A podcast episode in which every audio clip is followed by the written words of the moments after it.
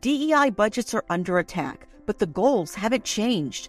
Whether you're looking to increase your DEI knowledge, expand your market reach, or gain a competitive advantage in business, we have the solution.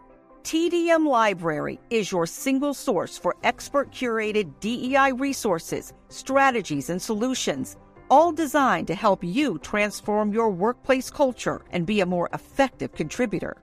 For $9.99 per month, you get access to our searchable subscription based digital library. There, you'll find articles, practical how to guidebooks, podcasts, award winning micro videos, and more than 700 Q&As designed to help DEI practitioners, thought leaders, and executives create a more inclusive workplace. Whether you prefer to listen, watch, or read, we have the resources for you.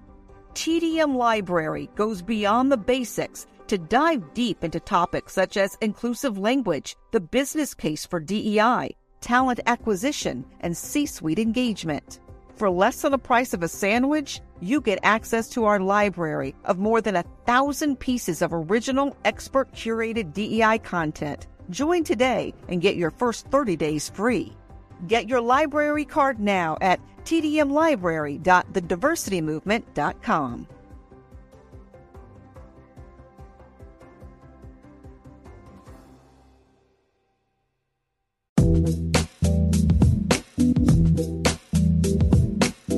Welcome to the Hustle Unlimited podcast. Our mission is to inspire greatness in people who are chasing their dreams.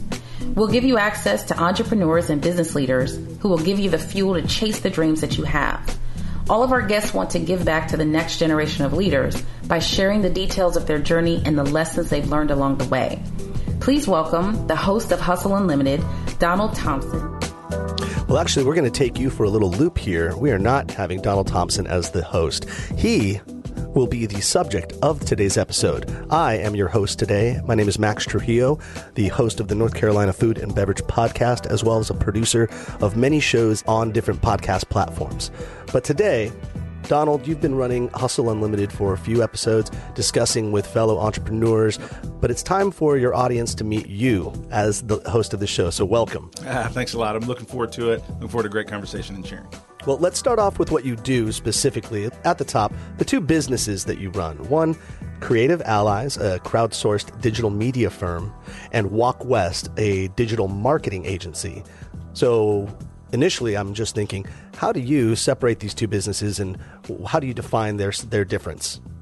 Well, a couple things. One, when I was looking at the business landscape uh, a few years ago and trying to figure out what I wanted to do with my time personally, what I was interested in, but also what could have a big time impact uh, for the next decade um, in, in, in business, I thought about marketing and communication, but more importantly, messaging and branding. Everyone, whether you're an individual, a solo entrepreneur, whether you're a startup, whether you're a Fortune 1000, Fortune 500 company, the goal is to communicate a strong and powerful message that aligns with your product that moves the behavior of the target market that you're going after, right? So that's a fundamental construct, mm. right, of business and yeah. what we're all trying to do. But there's different ways to achieve it. And the gig economy is real and here to stay. So Creative Allies basically consolidates the power of the gig economy. We have over 100,000 creative professionals uh, a part of our platform, and we help them align with the right type of clients so that they can utilize their skills. But most creatives aren't great at getting their own jobs. and so what happens is they go onto platforms, Upworks, and different things like that. But it's really a lot of filtering process that creatives don't really like to go through they actually prefer to be presented with great opportunities and then they choose things that inspire them. Well, Creative Allies has a platform where we match up creatives and clients that we work with, whether it is work with Live Nation, whether it's 21 Pilots in the entertainment space, whether it's startups or Fortune 500 companies. And once we do that matchmaking, we also handle the project management of the actual execution of the project. So that allows, uh, from a marketing standpoint, to be very, very nimble. But it's a much different construct than now Walk West, which is more of your traditional digital consultancy where we're going to go in and help you build out your strategy. And then we also do production. So the right. strategic insight that we give you, if you want more customers and you want to do it in e-commerce, then we can help you whether you're building a Shopify site, excuse me, or something more complex. If you want to increase more flow to your website, we help you with organic social, building the content, your SEO strategy. But we start with what is the end goal? What's the strategic choices you want help making? And then we can also do the production. And so that's kind of the difference in the two. The other important difference is I no longer run Creative Allies. So Amy Thompson is the CEO there. I'm on the Okay. board. Uh, I'm one of the the significant shareholders of the firm. But smartly, uh, I found some really tremendous leadership uh, to take that company on its next frontier. And I'm currently the CEO and a member of the board for Walk West.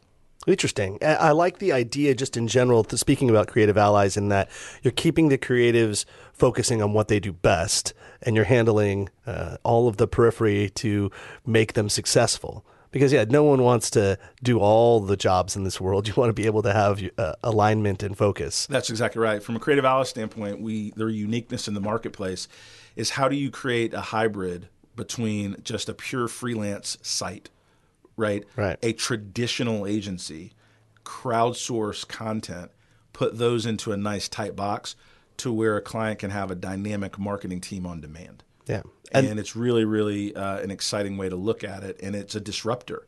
And so my thing in business, right, is when I look at Walk West and Creative Allies, if the market is going to shift one way or the other, I want to be a part of it. Right. I don't, I don't want disrupt, disruption to happen to me. I want to be the tip of the spear of how it works. That's interesting. I wonder, and when you do find disruption in the industry, uh, you you look at it almost more as like an opportunity because that's you're in it with them. You're you're creating that new uh, level. Absolutely. And the other thing that I'm finding um, just across business in general is really, really talented people are starting to understand their professional worth. And they're also realizing that there's less and less risk associated with doing something on your own. So, as an entrepreneur, as a business person, it would be just kind of disingenuous not to be supportive of the creative entrepreneurs that I come in contact with.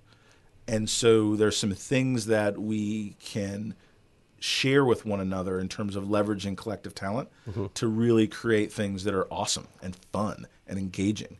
And when everybody's in a lane that they choose and they're excited about, you get really, really inspirational work. And so for a client on Creative Allies side, you can go to a traditional agency similar to Walk West, and we've got a handful of amazing designers, and they're going to give you four or five different treatments to look at. Yeah. But if you're really looking to create ideas on edge, what if you put that ideation process into a crowdsource environment and you get 200 different concepts, How are you going to filter through all that? right, on your own? Right. So then that's where Creative Allies says we're going to get you a bunch of concepts, but then we're also going to help you curate so that you end up with five to 10 that are really powerful choices for you. Either company, the central premise is this what's best to help the client's business grow? And then Walk West, you are putting out actual content. You're giving your client something that they can hold on to and, and put out into the media. Walk West, if I think about some of the major uh, differences, you know, if you think about creating a video, for example, Right. Client wants a customer testimonial. Client wants a sizzle reel. Client wants a go-to-market launch video, right? We're not only going to help you create that video, but we're going to create the social construct and the marketing around getting people to actually watch it. Because at the end of the day, you don't want a great video.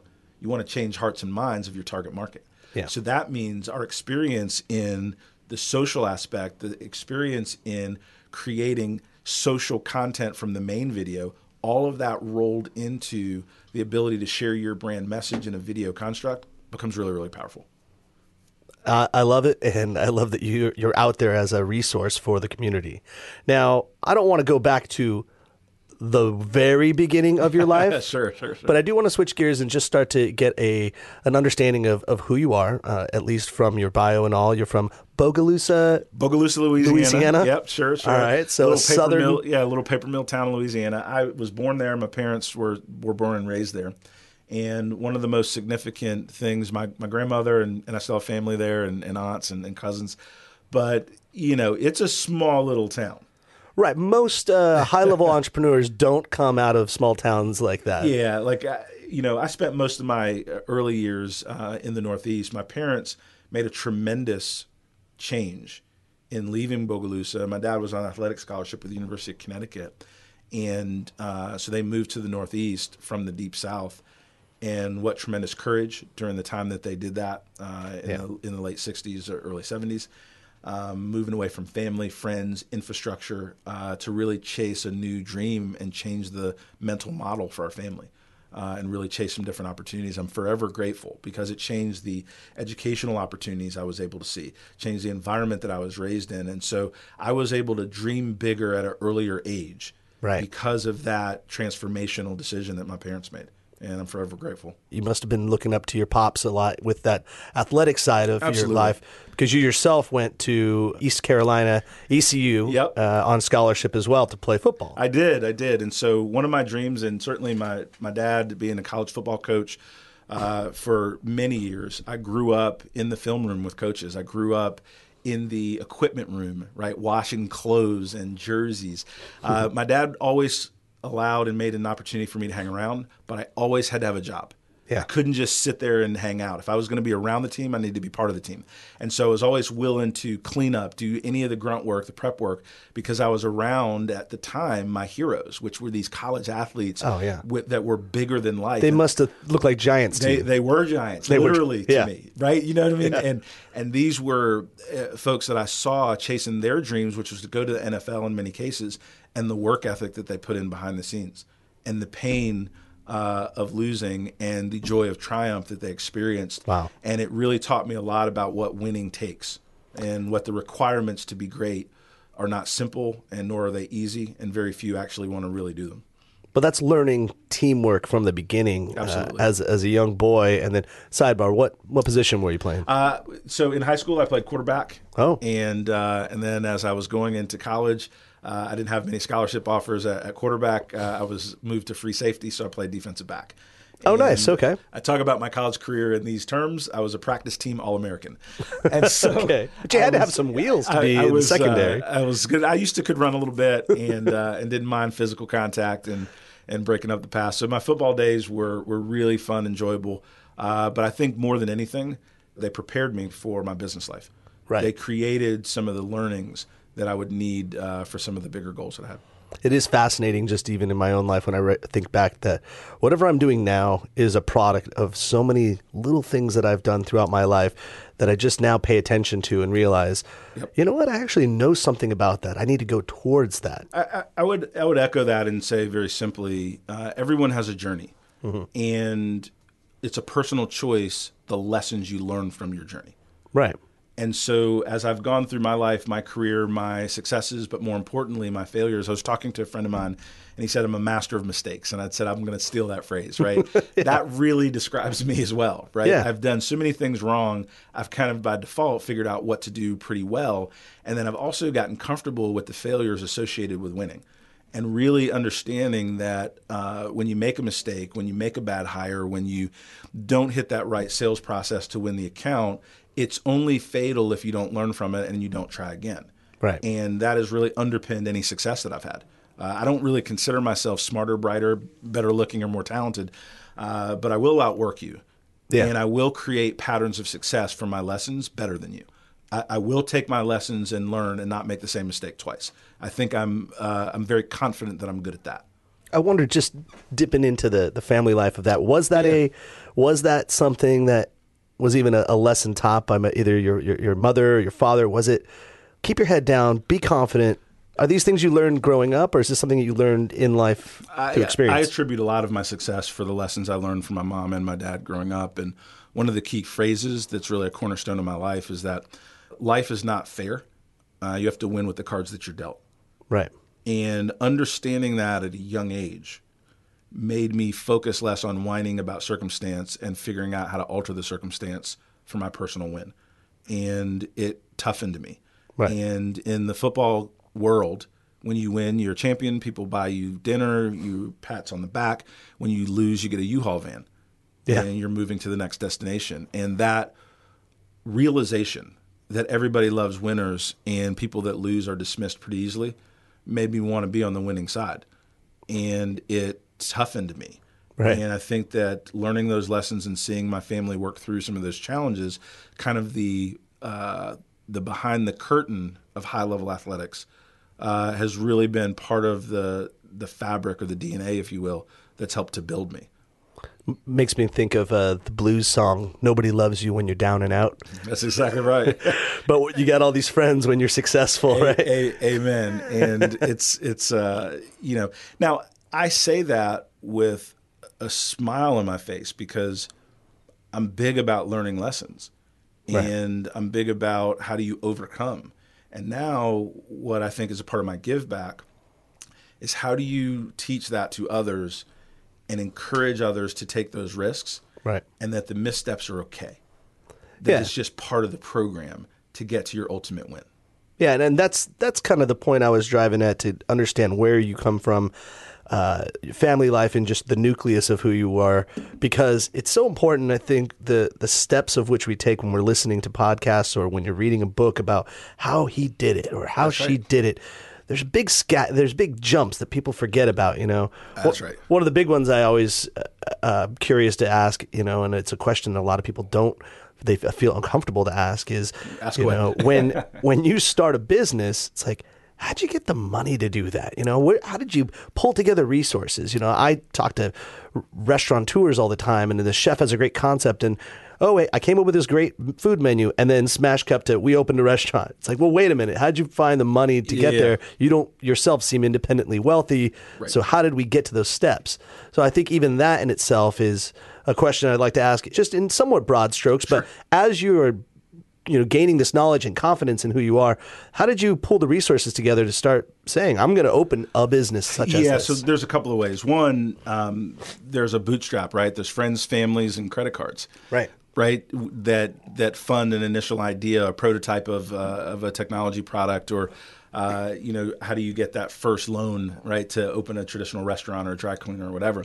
And it's that bootstrap method that has built a lot of small businesses. And the other thing is that in today's environment, there's really not a lack of capital right there is a lack of committed individuals with a viable idea. A lot of people with ideas, but then you have to match that idea with a full on commitment to really alter your life to chase it. And when mm-hmm. you're willing to change your life, your priorities, your singular focus, when you're willing to put in the 50, 60, 70 hours a week to really get something off the ground, capital is actually not difficult to find right but it's the powerful idea that's commercialized plus that entrepreneur that literally can't sleep at night until that idea is birthed.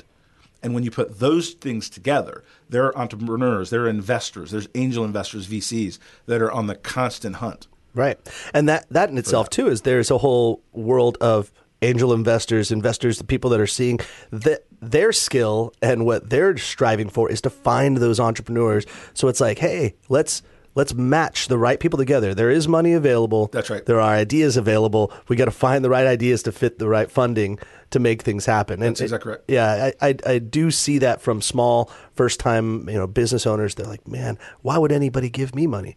Well, it's like, well, if you're doubting yourself right now, then I don't know. That's exactly right. And and and if you're doubting yourself, then you don't have the home run idea yet. Right. and that's okay. Then do it as a side hustle. Mm-hmm. Right? Build out the presentation deck. Build a prototype. Right. You don't have to go all in at once. You can get started in a stair step way, but when you sit across the table and ask another person for money, you need to be all in. Right. They you better be more confident than ever because it's right. their money. That's exactly right. And, and that's a risk that they're going to take. They're betting on you. most people that I talk to that are seeking funding and capital think it's the cool idea. People bet on the idea, the team, together. Mm-hmm. When you have a great idea with a team that an entrepreneur or investor believes can win together, you're going to have a higher percentage of gaining investment because a lot of times the initial idea that someone bets with pivots two or three times for what actually ends up winning in the marketplace. Right. So the investor is looking at the competency, the character, and the commitment of hmm. the entrepreneur because they know that the original pitch, the original concept they see, may not always be the winning recipe. Right. It's just the start of a powerful relationship. And that's something that when you take a step back, right, most people think it's just winning on their idea, but there's a little more to that secret sauce of, of achieving uh, in the marketplace. Right. It's uh, watching any random episode of Shark Tank. Yeah, The- yeah, sure. The, the, the product is usually secondary. It's like, okay, well, you, the product got them in the door. Yep. But it's looking at this team or this individual. Do they work well? Do they know? Have they built their infrastructure up? And they're really those sharks are investing in the people. That's exactly right. Yeah. All right. Well, let's talk about now why we're here and what this episode is all about. It's about all hats on deck. Yeah, yeah. Right. And this is a this is a book that you've released. It's an, it's an ebook. So for uh, for listeners that are here, it's easily downloadable, easily accessible. Which uh, I kind of like that aspect too, because. I'm sorry to say, but what is a book? I haven't held one in my hands in a while, at least in this uh, this form of technology, and maybe it just makes it easier. We're reading on our on our phones and on our iPads and our computers all day long, so you might as well put a useful tool in there. Yeah, that's right. Just uh, simply there, what is what was the initial spark and idea of why you decided to write All Hands on Deck? So, All Hats on Deck, um, you know, really is a culmination of my 25 years of experience as a business owner in that winning leaders, whether you're the CEO, whether you're a manager of five people, uh, whether you're a solo entrepreneur, but winning business leaders make good decisions. And how do you make good decisions with pace is not accidental. There's a pattern to good decisions. And a few years ago, my friend and mentor, Grant Willard, recommended a book to me uh, called Six Thinking Hats. And I'll go through the hats really quick, and then I'll answer the question of how we got This is uh, written by Edward de Bono. This is written by Edward de Bono. Right. And so basically there's a white hat, which is the facts of a situation. There's a black hat, which is the risks. There's a white hat, which is, um, excuse me, there's a yellow hat, which is the good things that can go on, right? What's the upside? There's a green hat. What is the creative way we can look at this? The red hat is the emotion to it. The blue hat is the kind of the project management, how we're going to execute this, right? Interesting. If you realize as an individual, we all have biases. So there's some people that you meet when you talk about a concept, an idea, a problem, they always look at what's bad. right. You'll have some people that always look at the good side. No matter what's happened, they're going to find and make a way for it to turn out successful. The six hats give you the ability to think all the way around a particular problem or opportunity, independent of what your personal bias or strength in decision making is. It allows groups to coalesce around pushing hard against an idea, not just a particular individual that stated an idea. So you can go into a group session and say, let's all put our yellow hats on. And now everybody in the room is creating positive energy about thinking of the positive outcome towards a problem or opportunity. Hey guys, let's look at the operational way that we would execute against this new business proposal. Now you're putting on the blue hat and you're looking at time, date, deliverable. You now have taken the brain power of an individual or a group and you've expanded it in a constructive way. What I did with the book from Edward de Bono, which I've used in many of the companies that I've worked with over the last 20 years, is I've written a book based on my application of these six thinking hats over 25 years as an entrepreneur. Wow. I Yeah. did interviews with people that are starting on, on their career so that you can look at how do you choose the college you want to go to with the six thinking hats. I made the book a more practical application of how I've experienced using it over the last several decades of being in business. And I'm giving that away because I think it's a wonderful construct that everybody can read in an hour or two and be a better business leader, better decision maker right out of the gate.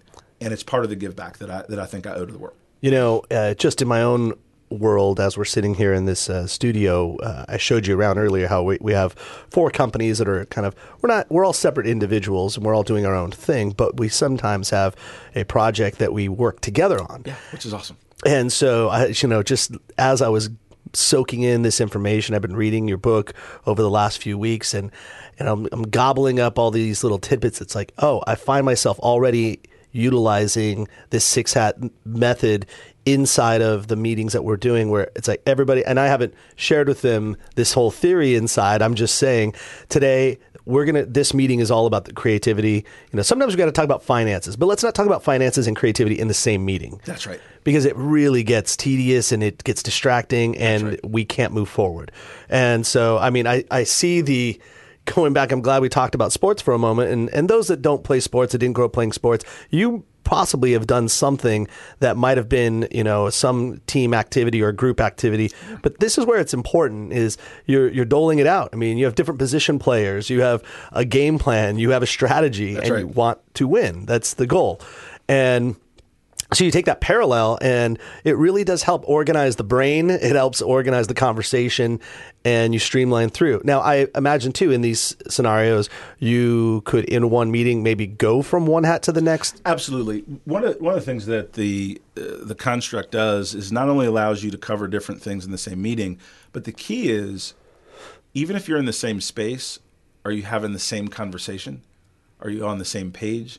Are you on the same line of that page? Right. You're creating something that's called unity and harmony of thought and conversation. And that's really powerful when you're trying to push against really ideas that are really, really complex or really, really impactful. Is you want people to be unified in the discussion, not in the way you're going to solve a problem. Right. But that you're talking on the same tempo, the same timing, if you will, to use a music analogy. And that's really, really important to create harmony. Yeah. Right. And we need that to have better meetings. One of the biggest waste of times in business is bad meetings. Oh yeah. So why wouldn't we figure out how to tweak our mindset a little bit to have better meetings? And if we have better meetings, then the team is more productive. People Mm-hmm. want to go to them. If you're more organized in the construct of the meeting, you get more engagement. If you get more engagement, you get better thinking.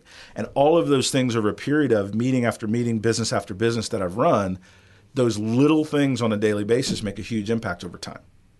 I, I, I love it. I think it just it, it's almost like you're taking um, technology and computers as well too, and you're you're you're putting like little folders in your brain, and it really helps you organize yourself. You become more uh, like you're working yourself out. Your your brain is being exercised more. That's exactly right. Uh, so let's get let's get into these hats a little bit Yeah, sure. in more detail. So we'll start as you have even listed here uh, with the white hat, which is uh, about facts and figures. So uh, if we have Project X, I think the the the idea from what I'm understanding is all right. Well, let's let's talk about all of the the, the specifics here in a, in in a, say a number sense, a economic sense, uh, whatever it may be, but hard numbers. Yeah, it's it's very it's it's very much geared towards removing opinions and bias.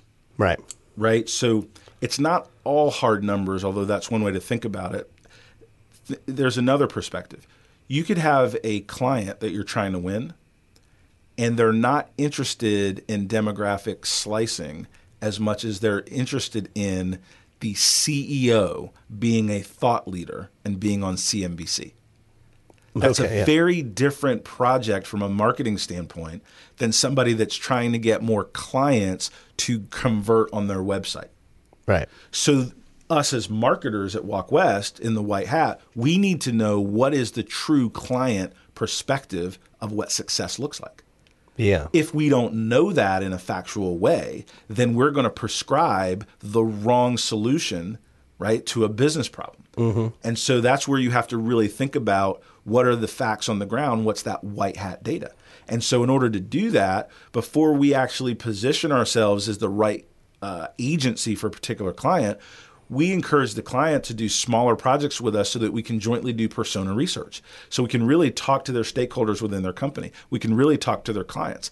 And then we bring back that factual data that informs the creativity hmm. directionally. Right. And so within that is the next hat. The next hat is the red hat. But the red hat involves the emotion, the feeling. there's if you think about winning in business, if you think about a blockbuster movie, one of the things out right now is the Avengers Endgame. Oh, yeah. Right. And so if you're into movies, if you're into Marvel uh, movies at all, this was a major, major event in your life. Me personally, Oh, yeah. right, with my son, Thursday night, we were there. Oh, yeah. Right. Advance tickets, no problem. Right. I don't stay up as late as I used to, but 10 o'clock show for the Avengers, no big deal. The power of that movie, without any spoilers for anything that, for any people that haven't looked at it yet, shame on you if you haven't. Um, there was emotion. There was an emotional connection between the characters Right. between people that have fought battles together, that had a bigger calling to protect the planet together, that had personal aspirations in terms of how you had to put those at bay to work together as a unit to Right. create a to, to create the powerful team to win against a common enemy. The reason the movie was powerful and has made over a billion dollars is because it created emotional connectivity with entertainment. And talk about organization. The movie's three hours long, and there are. Uh, I, I, don't know. You might know the the numbers better than I do, but let's just call say 20, uh, 20 main characters yeah. on the good side, and and then maybe you know a, a, handful on the on the dark side. Yeah, exactly. So how did you organize a storyline that fit everybody inside, and then also use their skill set to achieve the final goal? It it was masterful how, it, how they put it all together. Right. So if you think about the folks that built that movie, right, they built the movie thinking about the red hat emotions of their audience, mm-hmm. right? But then they also looked at, wait a minute, how do we actually orchestrate that? So what's the blue hat in terms of operational execution, mm, the shoots, yeah. the different things of that nature, right? And then what's the what's the green hat for the creativity and what's the twist? Right. And how do we how do we pull together the fabric of all of these different stories we've told over decades? When you draw it back to our business life and you think about Red Hat, we're all people. Right. We have feelings, we have families, we have good days, we have bad days. And if you don't bring that into the context of the decisions you're making, the gut feel, if you will, is part of the Red Hat, your intuition. You're missing kind of the central premise of what makes all of us special you can't ignore it. People say all the time, well, it's just business. We're going to be professional. It's a bunch of crap, actually, right? We're all people and right. we bring ourselves to work. And if you have a fight with your wife, you're a different employee than the days that your marriage is going well. If your oh, kid oh, yeah. is sick or, or you're having money challenges at home, you're a different person at work than you are on the days that things are going good. And so, as a business leader, if you don't incorporate all of the different constructs of who people are, and kind of build that into what you're trying to accomplish, you're just not working with all the factors that you could to make you successful.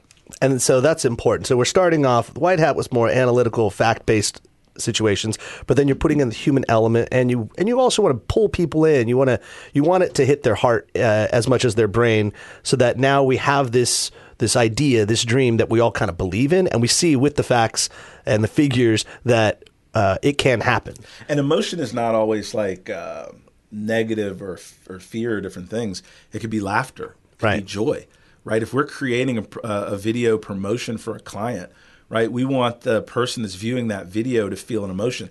If we're doing a video for the Make a Wish Foundation, which we've done, there's an emotional pull that we want people to understand that people are overcoming things in a major way. Right. And that the Make a Wish Foundation is doing tremendous work for people that are less fortunate and have some really amazing challenges that they're working through.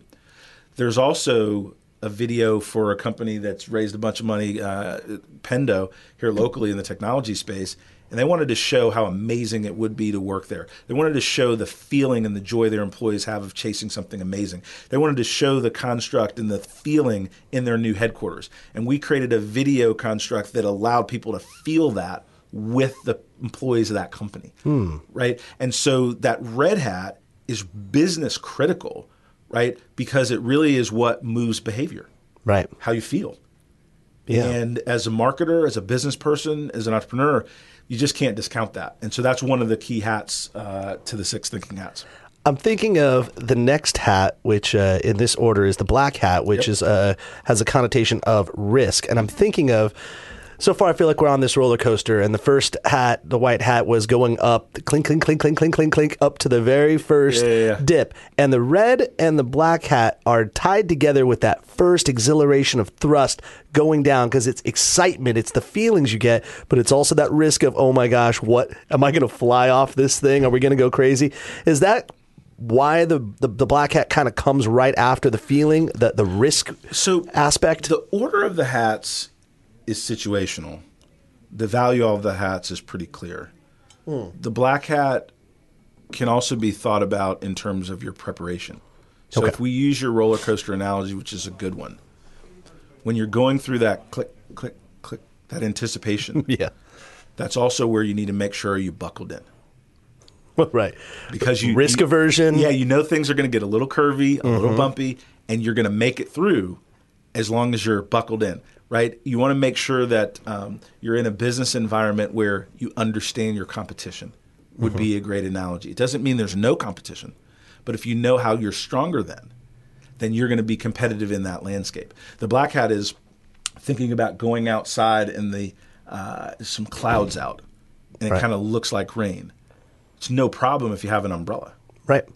But if you don't think about that risk and then you don't have an umbrella, then the rain is going to be problematic if you have to walk half a mile.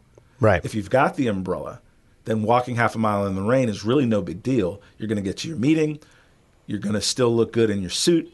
You're still going to be calm. You didn't have to run all the way there. It's all good. So the black hat is really about the admission that there's risk to your idea, there's a potential for failure, but if you manage that risk, you give yourself a better chance for overall success.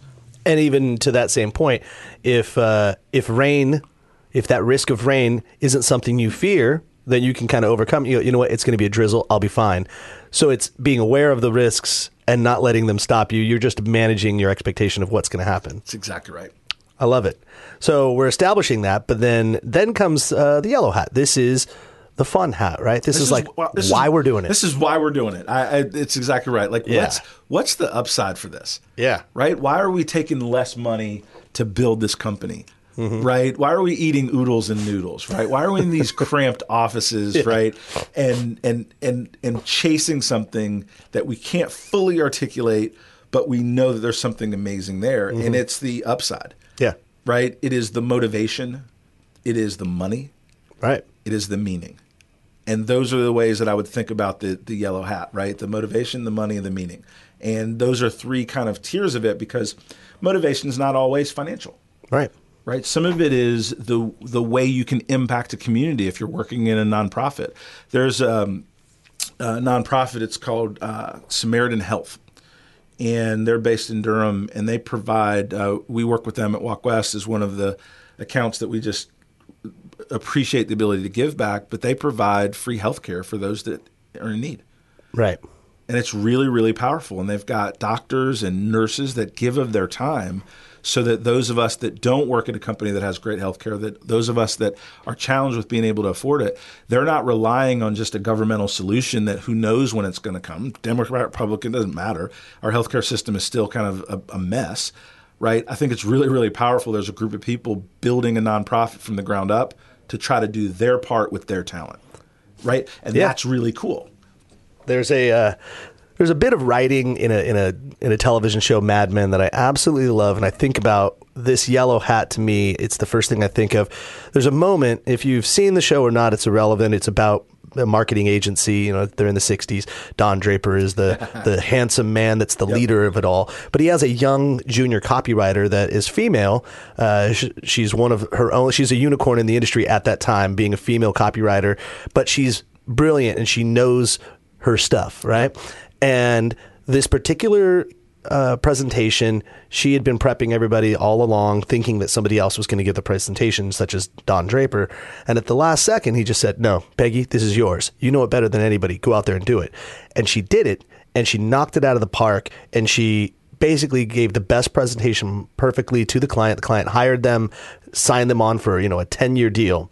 At which time, they walked out of the room and Don looks at Peggy and says, How do you feel right now? And she's like, I feel like I'm on top of the world. He goes, Is this the best feeling you've ever had professionally? And, and he's like, Take a moment, think about it. And she's like, Uh, yeah, yeah, I think so. He goes, This feeling is the feeling you will always be striving for for the rest of your career. And if this feeling right now is not enough to make you feel motivated to do this job, then you're not in the right industry because it will never be better than this. And so I love the moment of like feeling like you have, to, you have to understand what that success is at times.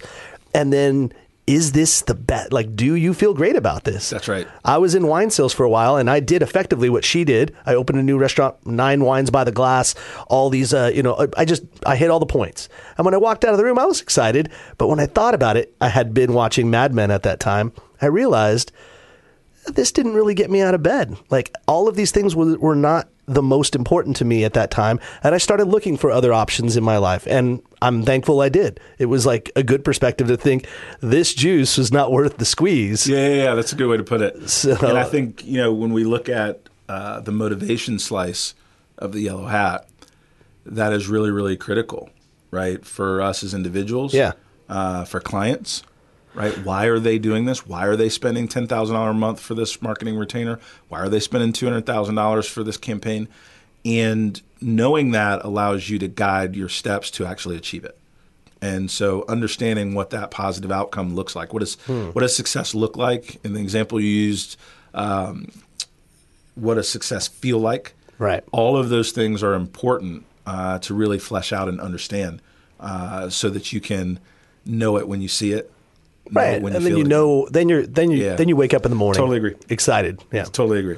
So let's get into the creativity of the green hat. This is a fun one as Yeah, well, Uh, and maybe not for not for everybody. Some people fear the green hat. I would think. You know, sometimes you're just like, "Uh, I, I, I don't know. I can't think of the next thing. And Everybody has powerful ideas. right, everybody has the ability to be creative. Some people need a safer space to share their full thinking. And when you use the green hat as associated with this process in a group setting, and everyone is spitballing ideas and no one's judging the idea, nobody's judging the idea's creator. You're just judging whether the idea fits with the goal of the campaign or the program or the initiative it allows more people to get involved in that process. One of the things I've found as a business leader is that uh, you've got to work tirelessly to create an environment where the best idea wins. That it's not based on rank, it's not based on pedigree, it's not based Yeah. on title.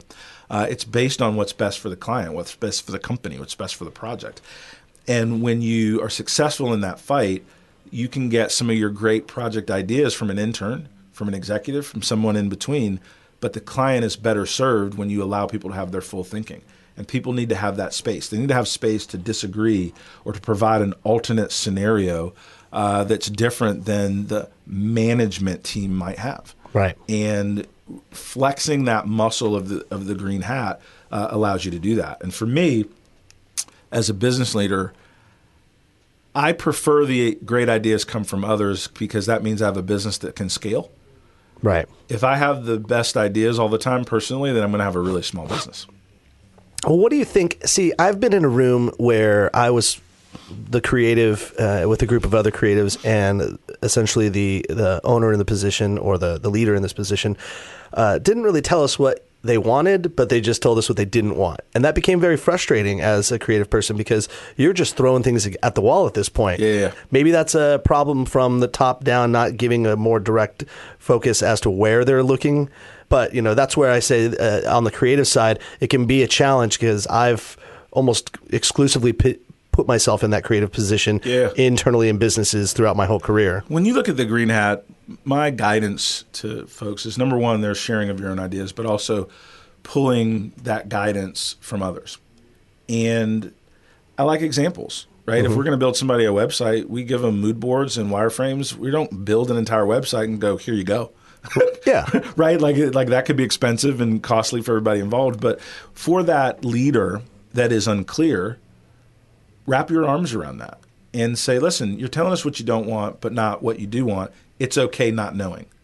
So let's just push against a couple of perspectives and you kind of guide them through that creative process because they're really admitting they don't know how to articulate Yeah, I think that's the what they best want. part. And so a lot of times people do know examples of what they admire. Mm-hmm. So if somebody says, I don't know what I want, great. What do you admire?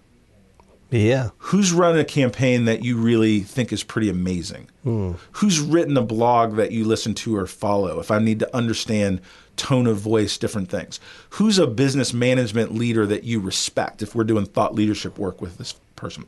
And usually, when I ask them not what they want, but what they admire, usually people want something closer to what they admire. And so, as a business leader, my job with creativity is pulling that creative genius out of others. Not necessarily that I'm the most creative person, but I'm super curious. Right. I'm super interested in other people. And because of that, I usually can bring out uh, the information I need to be effective for people because I really am interested. And most people I've found love talking to people that are interested in them. Right. And I'm and I'm interested, right? Like I like I talked to a, a CEO. I, I won't name his, his business, but he was telling me some of the things that he did for his employees. He was telling me some of the things he did from an HR growing perspective of a company. And I sat there and listened to him and said, "Man, this guy is just better at this than me." Like, I, like I really, like I was like, I, I sat there and I was kind of, I was like, "Hey, I'm not on my phone texting. I'm, I'm taking notes." And just he's like, "Oh, okay." But I asked him a couple more leading questions, and what I figured out is this gentleman is very, very successful, worth millions and millions of dollars. And what I figured out is he is selfless to a higher degree than he is selfish. Hmm. And that has equated to how he thinks about his employees. Well, Give an example, or what does that mean? Like, So when you once a week have your employees submit how they're doing at work, what they like, what they're struggling with, and you actually personally review them, you care. You're giving yourself to the You- project, You care. right? Like that, like that's a, that's not lip service to I mm-hmm. care about how my employees are doing. That's you know they've got insurance, they've got lights on where they work, they make a good salary, they're okay. This individual really felt at the fabric level of how his employees felt on a weekly basis, Right. and then when he sees patterns or trends, he reacts to them. I was like, man, I, I can do that better. I can be better. I can do more.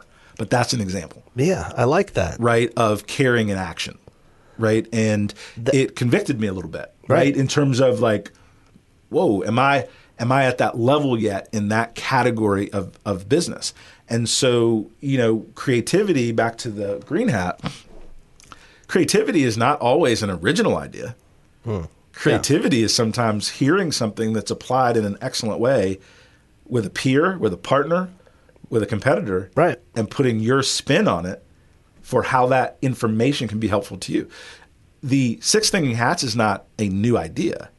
I just felt like I could add something to the conversation through my experience as an entrepreneur mm-hmm. and take that six thinking hat framework with the things that I've experienced and then create and evolve something new. And so a lot of times people think creativity is white sheet of paper ground up. Sometimes it is.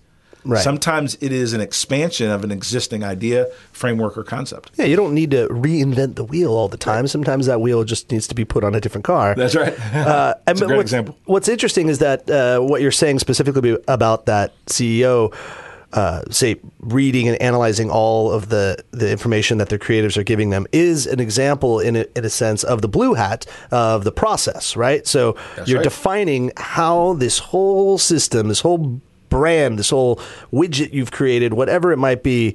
We're all we're excited. We understand the risk. We understand the financials. We understand the creative. We understand why we get out of the bed in the morning to do all this stuff. How are we going to actually do it? How are we going to execute? Right. And in business and in life, uh, at the end of the day, it's the results that you deliver.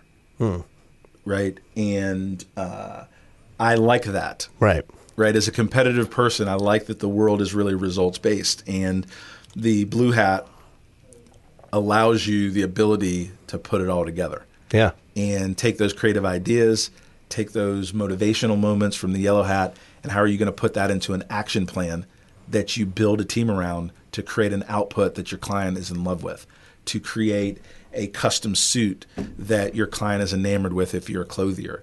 Right. If you're one of the companies I work with does uh, called Inn-Flow does accounting software in the hospitality space. Do they create an environment where somebody that has 20 hotels now has an enterprise resource planning system at a price that they can afford that does amazing work and gives them the dashboard of information? That's really what the client wants. They don't want an accounting system.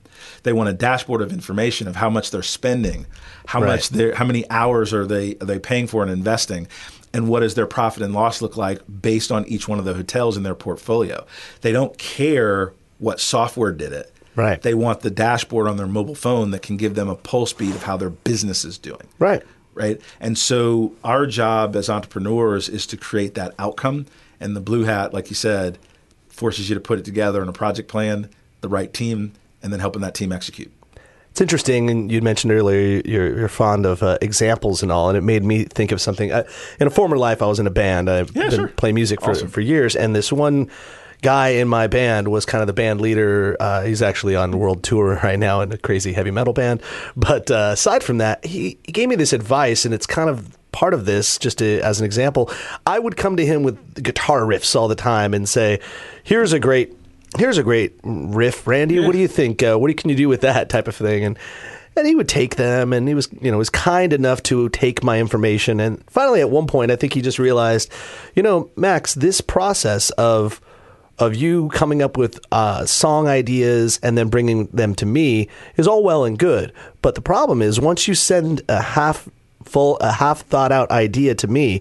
Now it becomes my idea too. And i own this as much as you do because if i write the next part or i write the words over it or the beat or or i change anything of it it's now ours. It's not yours. And i'm not telling you to not just give this to me but be aware that before you have fully baked this idea uh, are you ready to give it to someone else and and are you ready in this process to make this a collaboration he's like so my suggestion is if the answer is yes fine give me the riffs but if the other answer is you would really think you think this song should sound like this then you need to do it all the way to its fruition Yep. and then bring it to me Got it.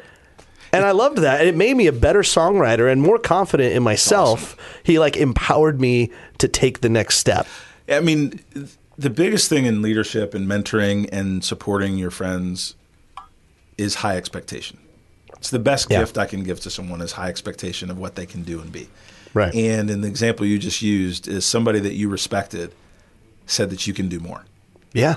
and that is always welcomed with people. And there's a difference between asking somebody for feedback to a piece of work that you've done, Mm-hmm. or asking somebody to collaborate and creating something together. Right. And knowing the difference between the two, as you've expressed, is very, very powerful and, and understood. But I think it's a great example. And I, I think in my life, anything that I've done successfully, uh, I feel like has come from the spirit of collaboration and doing things together. Uh, I think my unique skill, or to go back to, to Marvel, my superpower uh, is building and growing teams. Yeah. Uh, and, and that's something that, that I really love and enjoy to do. But even within that, there are individual decisions that have to just be me. And as a business leader and entrepreneur, you have to know uh, at what level are you willing to take on that ultimate and final decision for the destiny of the organization. And that's how you take the six thinking hats. And then are you a collaborator to what the group's going to do? Or are you building the business and taking all this information from your team? And ultimately, right, you have to decide what's best. And the six thinking hats works for whatever part you play in the symphony. yeah. You just have to know what part you want to play in the symphony. I love it. And, and obviously, within this book, there is so much more. It becomes so deep. You've got, you know, the table of contents really defines out, uh, you know, you can almost cut to like a specific spot. You're like, I really need focus on this, you know. Becoming an entrepreneur is a is a title of a, of a chapter. Choosing a college, uh, moving from college to the workforce. I mean, these are real practical applications, which can be really helpful because maybe not everybody needs every word written in this book, but but all of us could probably use some of these words at some times, and that'll evolve. That's so, right. I, I think to extend that comment, we structured the book in that manner so that it could be read end to end, it could be skimmed for value, but most importantly, you could read the examples in the book, and even if those aren't your specific adva- examples, you can apply the principles hmm. yeah, to the decisions or the projects that you're trying to work through and overcome. And that's the most important thing of seeing the six hats in action through the eyes of an entrepreneur.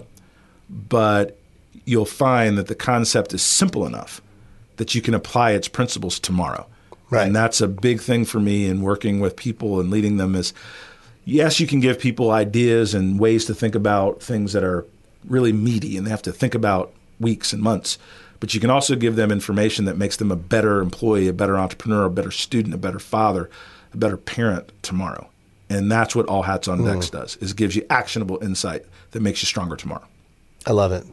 Um, now this is going to get a little meta right here because now uh, we're going to pull back from the book and the idea of that, and now let's talk about this podcast because this is Hustle Unlimited. Yeah, yeah. And after this episode, you will hear Donald on the other side of this microphone talking to people uh, about their business. And so, why should someone listen to this show, and what do you really want to give to them uh, from this? What are we going to get out of it? Yeah, that's a great question, and, and I can be really clear. Right, Hustle Unlimited is about the journeys of dream chasers, and it's meant to educate you on specific things that you can do as an entrepreneur, uh, as an employee looking to grow your career. Uh, but more importantly, is to give you the inspiration that other people have overcome things in their life and they win anyway, and that you can do it too. The ultimate thing you're going to get from the podcast is an excuse removal system I love it. right? I, I talked to a gentleman uh, the other day that is uh, visually impaired, and he's running an amazing business. He's growing a technology company, and he literally, in a breakfast, took away every excuse that I had. And it was awesome. And we want to have people on Hustle Unlimited that are doing amazing things, but are really, really hopeful in what they can give and share with others so that you leave listening to this podcast, whether you're working out, driving in your car, sitting at your desk, that you're more inspired to take the risk in your life that you need to to be great. Three questions Sure. to finish this. For one, you as a person, Donald, what does success look like to you? That's deep. and you got two more questions after that. So that that one. Oh, they're going to get easier Yeah, after yeah, yeah. This is going to sound odd because most people say it's not all about the money. Making money gives you choices. Hmm. Yeah. Making money gives you the ability to take care of people you love. Hmm. Making money allows you to not make choices about money. so success to me means making enough money where my choices can be about the things that my heart cares about and not the things that my bank account cares about. And for everybody, it's a different amount. But I think making money and being successful in that area actually give you the freedom to pursue things that you truly care about. So to me, money is a tool. Right. The second thing in terms of success is who am I on this journey with? Hmm. I try very hard to surround myself with other winners, dreamers, game changers so that I'm always learning and being stretched. That I'm always talking to people that doing something in their life a little bit better, people that I admire. Right. And that's Right. whether somebody is uh, a janitor, but they're going to night school, whether it's, uh, again, I don't drop a lot of names uh, if I haven't asked permission, but there's a young lady that, um, that cleans my house Right. and she's quitting because she's finished nursing school and's got a great new job. Ah, She's a dream chaser. good for her, bad for you. It's bad for me, but like, but that's but that's awesome, right? That's awesome that the money that I paid, the job that she was doing was because it had the best time flexibility, so she could study when she needed to, Right. be in class when she needed to. But she had a bigger dream for her life than the job she was doing. Yeah. So success to me is what people do you spend time with, and I'm I'm wanting to spend time with people that are chasing something, and I don't care what it is Yeah. but they're chasing something because people with a, with a big dream are going to be encouraging to you for yours. I love that. Right. Um, the third thing that's really important is that I've made an impact in a positive way uh, on my kids and on my family. That I'm an example of pride for the people that I love and care about. And that means a lot to me, and that frames a lot of the choices uh, that I make. And so, those are a handful of things in terms of, Sure. uh, you know, what what success means to me. Well, and that last part kind of leads into the second, which is kind of a big question as well. Well, it is a big question. Um, and you're still uh, in the prime of your life, so don't Yeah, don't don't consider I'm talking about the end already. Yeah, I get it. But uh, how important is legacy to you? And with that said, how would you like to have your legacy be remembered? It's a really good question. I, I think about it some, but I really don't have it as thought out as, as many. I want people that I've impacted and been a part of their life to be better off because we were friends. I want my kids to be better off because I was their dad. I want my parents to be proud of me. And those things drive me in a very sincere way, right? Yeah. And uh, how am I remembered is not as important to me right now as do I have the admiration and the respect of the people in my circle for who I am today. And I'm working on that. It's a work in progress. Yeah. I've got plenty of things that uh, I've got to improve and grow in. But I do have people that I respect enough that keeps me really, really grounded, and that success in my personal journey is work in progress. But I do have a handful of people that really I care what they think, and it actually empowers me because that group is small. I like it. Yeah. The last question actually came to me during all of this. It's a light one, but maybe insightful as well. okay. I'll leave you this fa- final one. Which superhero is your favorite? Oh man, gosh, that's a good question. Which superhero is my favorite? Man, I would say Batman. Nice. Like I, I would, you know, if I had to, if I had to, of all the superheroes, if I had to mm. say Batman, the reason is one, Batman was that had a lot of coin. Right? He went to the first part. We talked He about handled the first success. He had money. But the money wasn't the guiding principle. Mm-hmm. It was really a protector. It gave him the freedom to do what he wanted to do. It Gave him the freedom to do what he wanted to do, which was to be a protector. And ultimately, when I think about my life and building teams and growing teams and working with creatives, one of the reasons I like working with creatives is a lot of the really talented technologists and creatives that I work with and know they don't really understand the business side as well. And I can be the business protector to allow them to thrive. And that's what makes a great team between us because I don't want their shine, I don't want the recognition.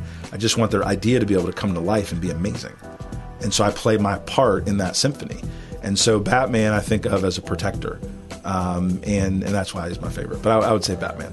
I wonder if the psychologists out there also uh, took note of what I'm taking. Of all the people you could have chosen, you chose a mortal man, one that did not possess superpowers, but thus a, an actual person that could effectively exist in this world. I, I think there's a lot to that. Somebody that can feel, somebody that has a clock, right? That they're not going to live forever. Yeah. Right. And I think that's a lot of, uh, I think the humility that I have in the life that I'm developing and growing in is that I don't have all the answers. Uh, Batman, like all of us, is really flawed in many ways. But the goals and the purpose are pure. Donald, thank you for the time today. Listeners, subscribe, download wherever you find your podcast. Look for Hustle Unlimited, and uh, we will see you soon. Thanks a bunch, man. I appreciate it.